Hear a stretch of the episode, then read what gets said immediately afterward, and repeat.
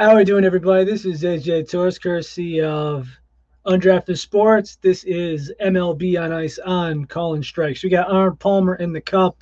And if you're wondering, the shirt is the Blue Brothers, your favorite college football podcast. Future Doctor Zach and Brand do a phenomenal job. Seriously, much respect. But anyways, let's go into baseball. I'm going to start with the Blue Jays. The bullpen needs work. And I will just say this, uh, George Springer, I hope you pick it up, man, because you were caught uh, stealing third base in the first inning. That's a no-no. Right now, batting two thirty-three and on base of three twenty-five. I hope he picks it up a little bit. They're going to need him. And just kind of goes from there. Uh, I mean, uh, they just lost to the Mets today. Uh, I mean, really, oh, that's another team with bullpen issues, just injuries as a whole. But Seth Lugo, Familia did not give up runs today. Loop is the best guy in that bullpen. And Diaz, every time he goes out there, you hold your breath, but he got done. Walked one guy, but struck out three. That's what you want to see. It's interesting because the trade deadline is going to be this coming week. We have a couple uh, interesting transactions going on, as well as some where you kind of wonder, it's like, dude, are you going to do this or are you not? Are you going to crap or get off the pot? The one thing that I found interesting, and, well, quite frankly, it just doesn't make sense. Now, the Pittsburgh Pirates trade Adam Frazier. You see, I get that part, okay? Even though he's got another year of team control, after the two thousand twenty season, he'll be a free agent, blah, blah, blah, blah, blah. But what I don't get is that the Padres got him. I'm still trying to figure out what's going on with the deal and who they gave up and everything else. But somebody do me a favor. Could somebody tell me why the hell A J. Preller gets horny on the idea of putting middle infielders into the outfield? I don't care if it's left field, center, right. He's been doing it a lot over the years. That needs to stop. And no, don't put C J. Abrams in there too. Third base is Mamet Shadow for a long time. Shortstop is Tatis for a long time. Next couple of years, the way this is going is Jake Cronenworth or Cronin God's position. First base is up for grabs, but you got Eric Hosmer taking him hostage by his contract. If you don't move Eric Hosmer, then what do you got? You got another middle infielder. You're going to say, oh, yeah, by the way, play the outfield. You got too much middle infield depth just in that organization. You signed Kim to all these years. You have to do more than just see if you could sell a couple of hats and jerseys over in Korea. I'm sorry. I understand why they did the move and it was risky. But if you look at the depth chart and you look at where everyone's got to play, come on, you're killing me. And another move that they need to do, probably some bullpen. And speaking of bullpen, the Yankee bullpen has never been all consistent at the same time. Aloisica, just straight off of the COVID reserves, he was thrown to the wolf. Absolutely thrown to the wolf. That is the best relief pitcher consistently throughout the year. He had four runs scored, didn't record an out. Zach Britton came in. Uh, they say it says blown save on there, but he had one inning worth of work. And listen, he's got to find his rhythm. Aloisica, or Lowe, as everyone calls him, he needs to find it again. Gleyber Torres is the only guy that I've seen uh, steal a base, get caught stealing, and get picked off at the in the same game in a while. I mean, the Yankees aren't a stolen base team to begin with. And we had this is a game that Domingo German had a no a no hitter going for seven innings.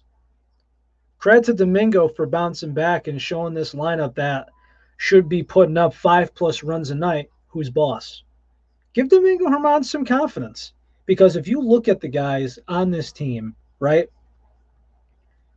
look at the batting average just for the team as a whole. You have some guys that need to work it out. I mean, uh, Cordero, uh, Dahlbeck, Plawecki's a catcher in my opinion, uh, Chavez. But if you look at Kike, Bogarts, Devers, J D, Verdugo, Renfro, Vasquez, all those guys are a threat in the lineup. And then you have one or two pieces that people complain about. But at the same time, if that's the worst how it gets, I mean, hey, just look at the Yankee lineup of them having a bunch of guys that just don't fit in this right now. Aaron Judge still isn't even back in the lineup. Gio Urshela basically just came back. Look at the guys that are batting underneath two hundred that are constantly going in this lineup. Look at the guys that are batting under two fifty. Night and day difference. Now, this was the Yankee game to lose. One bad game by Lowe. I mean, bad games throughout the season, that was his fault. There's only three that I could really think of, and it's just it it it sucks because at one point it's, it kind of goes like this. And before I go to out west, right, I'll just say this. I remember for the Dodgers when it came to Jensen, right, it's like, it's a psychological thing, is a mechanical thing, is it a physical thing, is he hurt? And it just seems to keep, you know, rolling over and rolling over and rolling over. It's like every time that Jensen doesn't pitch well and you wonder what it is, tell you what, find a die in a board game, okay? One or two, it's mechanical. Three or four, it's mental. And five or six, it's physical. Either he's sore or he's hurt. That's what happens every single freaking night for him. For the Yankees, I wonder the same thing on what goes on. Is the hitting consistently? Are guys trying to do too much? Is it on the manager? Is it on the pitching? Is it on the analytical staff? Is it the general manager? You know what I mean? Because this time, again, we're taking a six-sided die, die, a regular, a regular dice. One, two, three, four, five, six. You roll that die every single night after a loss, and you just say, you know what? This is the excuse today. That just seems to be the way it goes all season long. This team could lose ten games in a row, then win six games in a row, lose four in a row. It's like the consistency, man. If you go, hey, two wins, two losses, a win, a loss, three in a row, four in a row, it's a roller coaster. It seems like they fix it, eh, back down into the pavement where you belong, and then there's hope. And then as soon as you start to, the New Yorkers will be so happy they start opening doors for people. And the next thing you know is a bad game, and then next day they'll just have it slam in your face again. Typical.